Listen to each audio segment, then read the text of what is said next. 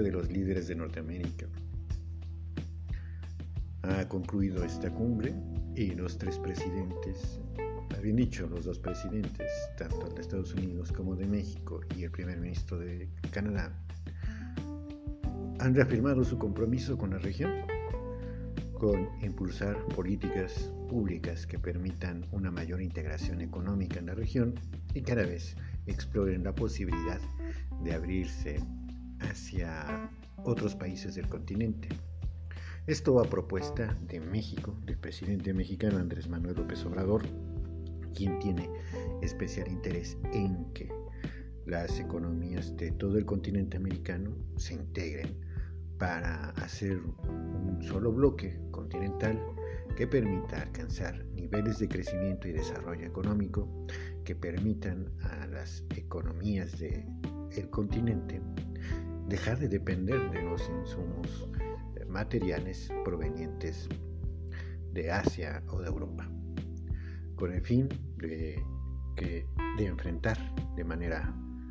mucho más eficaz las posibles crisis que pudieran derivarse por fenómenos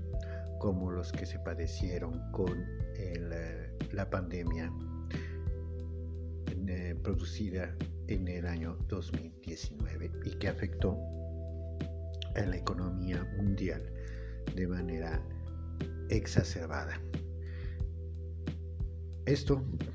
con la finalidad de aprovechar las capacidades industriales tanto de Canadá como de Estados Unidos eh, para que más empresas norteamericanas y canadienses se establezcan en México y que aprovechen las oportunidades que México ofrece para que estas industrias lleguen al país. Además, esto también con motivo de impulsar, además del crecimiento y el desarrollo regional, reducir la necesidad del flujo migratorio, los mexicanos tengan que emigrar, emigrar a Estados Unidos o Canadá en búsqueda de mejores oportunidades. El presidente Andrés Manuel López Obrador también ha dicho que la justicia social, que el acceso de las personas a mejores condiciones de vida reduce los índices de violencia. Y esto permite tener en la región un mayor marco de estabilidad. Por eso el presidente Obrador apuesta, hace una apuesta muy clara junto con sus homólogos para impulsar el desarrollo no solo en México, sino en Centroamérica. Y con ello reducir el gran flujo migratorio ilegal que se produce hoy en día, estableciendo empresas, eh, políticas de cuidado del medio ambiente, de preservación de la naturaleza, que permitan a los habitantes locales de estos de Centroamérica y de México, donde están estos grandes reservorios ambientales, que les permitan eh, tener un ingreso básico que a cambio de cuidar estos, estas maravillas naturales perciban un ingreso. El presidente ha puesto como ejemplo las inversiones que ha hecho México en materia de preservación del medio ambiente a través de programas como Sembrando Vida y que se están replicando en Centroamérica y que en los lugares en los que se han eh, logrado impulsar estas políticas públicas y que se están desarrollando, pues el flujo migratorio se ha reducido.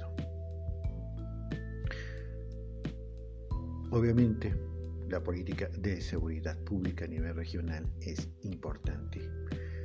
Participar en la investigación para golpear a los grupos criminales y debilitarlos, porque el flujo de sustancias ilícitas hacia Estados Unidos no ha dejado de crecer en los últimos años. Sin embargo, el presidente dice que el presidente Andrés Manuel López Obrador dice que, eh, que está bien impulsar estas políticas de mayor control y castigo a los grupos criminales, pero a la vez brindar a la población el acceso a, factores de bienestar, acceso a la educación, a la salud de calidad, a un empleo digno, lo que permitirá arrebatarle la base social que hoy tienen criminales en México e impulsar políticas de salud pública que atiendan también a aquellas personas que han caído, por desgracia, en las adicciones a las sustancias ilegales. Finalmente, el, primer ministro Trudeau también ha señalado la cooperación de América del Norte y que en conjunto estos tres países tienen un mayor PIB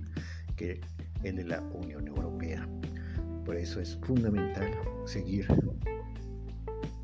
progresando en la integración económica de la región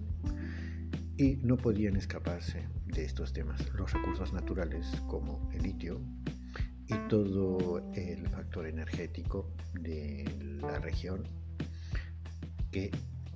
mirando hacia el futuro, hacia las energías renovables, el litio juega un papel preponderante para conseguir el éxito en esas políticas públicas. Es precisamente la independencia energética lo que el presidente Obrador ha venido impulsando a través de sus políticas públicas.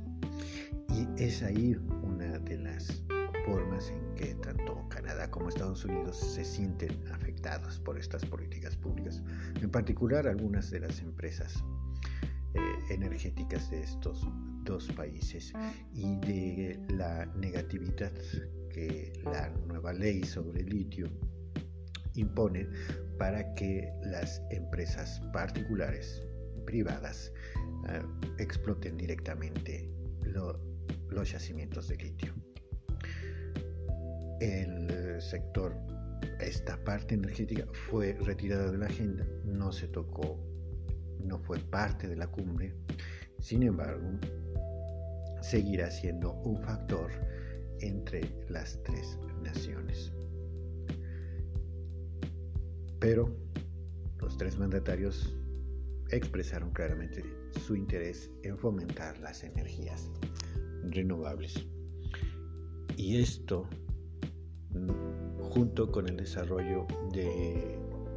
em, de sectores industriales como el de los procesadores, de los microprocesadores, que tan necesarios son para la industria moderna, como una forma de alcanzar una cierta soberanía regional eh, eh, y dejar de depender de la producción de procesadores provenientes de Asia. Y para ello se necesita una estrategia conjunta en la que participen los tres países. Y los recursos de México en cuanto a minerales serán fundamentales para el éxito de esta política pública. Así es que hay mucho, mucho que destacar de esta cumbre. El presidente ha agradecido a ambos mandatarios las políticas eh, migratorias acerca de brindar visas temporales de trabajo para miles de mexicanos, tanto en Estados Unidos como en Canadá.